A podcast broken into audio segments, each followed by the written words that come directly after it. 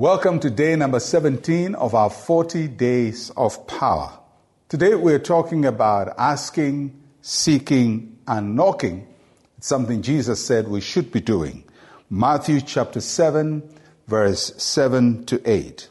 Ask, and it will be given to you. Seek, and you will find. Knock, and it will be opened to you. For everyone who asks receives, he who seeks finds, and to him who knocks it will be opened. Although God knows our needs, He expects us to ask Him to do something about our problem. He respects our free will and the free will that He has given to us.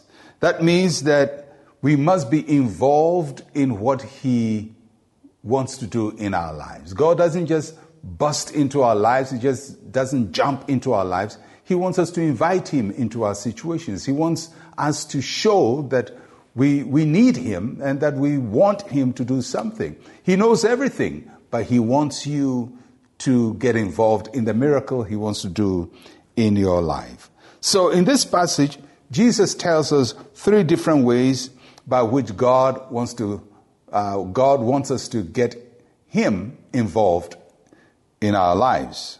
The first is ask. Ask. Asking is simply making a request. When we ask for something from God, we tell Him of our desires and we ask Him to do something about our desires. And whatever those desires are, once they are, they meet His will and they are in line with His purposes, He says He will do it. Then Jesus says, in addition to asking, there is something more intense we can do, and that is seeking.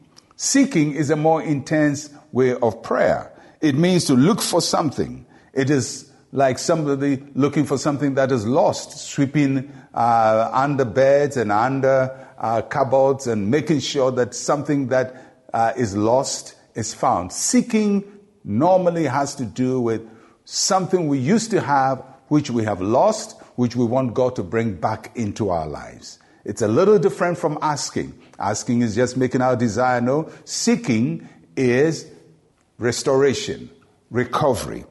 But to get that, he said that there is more intensity. In other words, you have to do it more persistently. Whereas in asking, you can ask once. In seeking, you have to do it often. The third thing that he talks about is knocking. Knocking is the most persistent prayer. It, it is uh, knocking and knocking and knocking and knocking and knocking, asking and asking and asking again. It's what the Bible calls fervent prayer. Uh, it is what the Bible calls effectual prayer, prayer that is persistent and that doesn't give up. So, in asking, you can do it once. In seeking, you already had it, you lost it, but you're now looking for God to bring it back to you. In knocking, you're saying, God, I'm going to stay in this prayer and I'm going to pray and pray and ask and believe you and believe you until I see that miracle. All those three steps are important. You can ask, you can seek, and you can knock. And it's time for us to apply that in our prayer life. Why don't we share a word of prayer together? Say with me, Heavenly Father, thank you for your faithfulness to answer my prayers. Today I receive from you, I recover what was lost, and I have new doors open to me. In Jesus' name, amen. Well, I believe when you ask, you receive, you seek, you find, knock, it's going to be open to you. I'm Pastor Mensa Otabil. Shalom, peace, and life to you.